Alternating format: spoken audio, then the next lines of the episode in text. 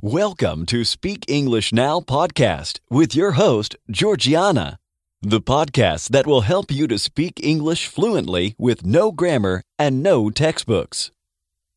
Hi, everyone. I'm Georgiana, founder of SpeakEnglishPodcast.com. My mission is to help you to speak English fluently.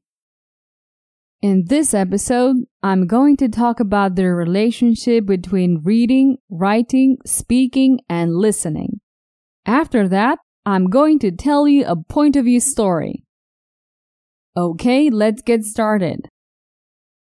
As a language student, the main activities to learn a new language are reading, writing, listening, and speaking. This is what we naturally do in our mother tongue. One key aspect to keep in mind is that we can categorize these activities as input and output. As you may guess, listening and reading are input activities, and writing and speaking are output activities. In other words, if you're listening or reading, you're being exposed to the language.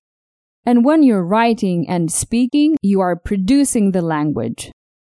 In other words, when you're listening or reading, you're being exposed to the language. And when you're writing and speaking, you are producing the language.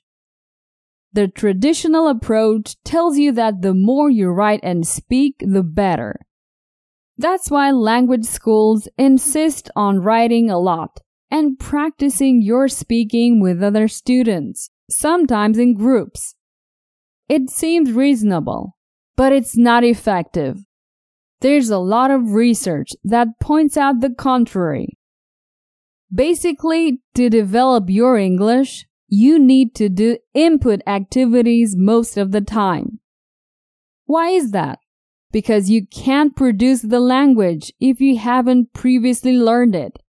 And the only way to learn it is through comprehensible input. As simple as that. But then, is speaking and writing a waste of time? No, I didn't say that. When you speak in a conversation, you can see what areas of the language you need to improve. Then, when you listen again, you will naturally pay more attention to those areas. For example, if you're in a conversation and you have to describe something in the past tense, when you try to do it, you see that you make some mistakes. The next day, when you listen to your materials again, I bet you'll pay more attention to the past. A good schedule may be listening for one hour a day, a course, a podcast, etc. And practicing your speaking with a tutor or friend a couple of times a week. You will improve a lot. Last but not least, there's an interesting consequence when you listen and when you read.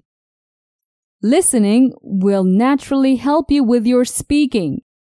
Reading will naturally help you with your writing.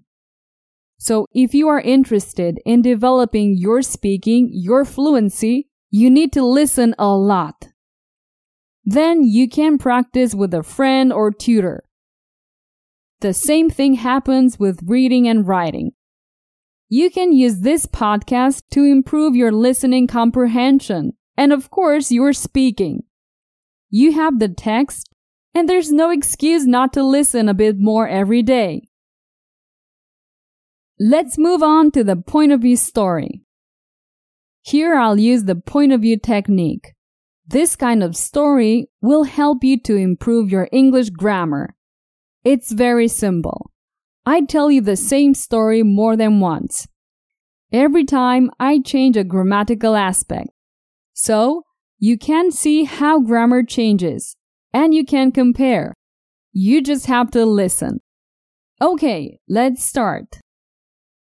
Mary applied for a job, and soon she was working in London as a bartender. She didn't know a word of English, so she made the customers point on the menu to know what they wanted.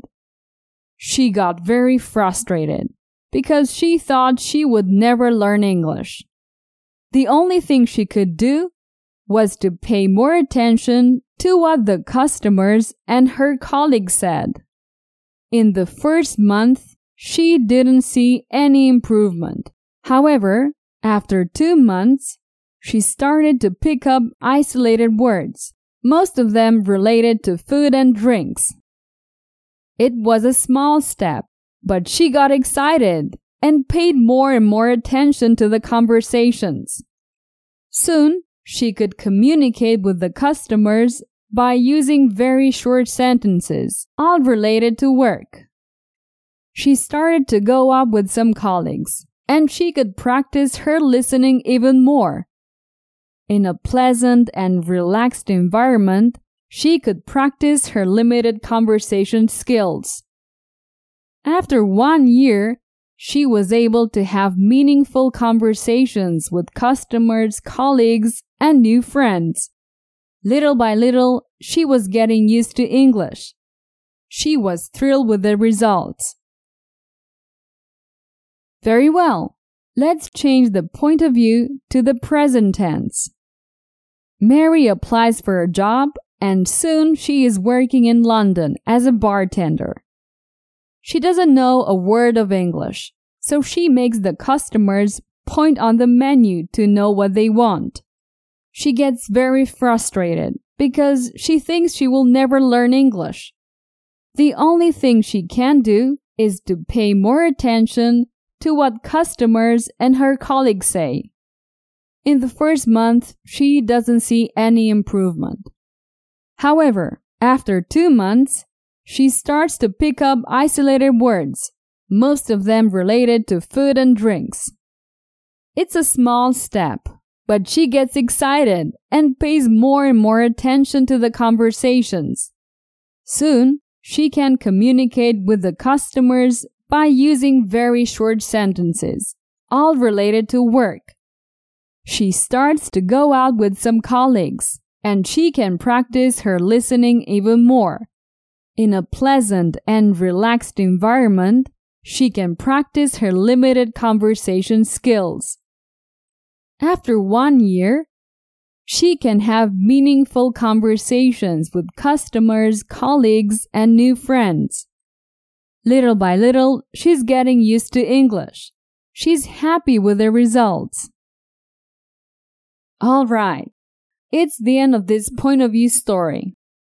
I use this successful method in my premium courses. Imagine a whole story told this way. Instead of having to memorize boring grammar rules, you can use this method to learn grammar. It's more enjoyable, but also more effective. Now, you can improve your speaking and grammar with my fluency course only by listening. Go to speakenglishpodcast.com slash courses and start speaking English fluently once and for all. Well, that's it for today. Please help me spread the word about the podcast. Tell your friends about the show and leave a comment on iTunes when you have a minute. That would make me very happy. I'll be back next week. Take care. Bye bye. Did you enjoy today's episode? Get the transcript now at speakenglishpodcast.com.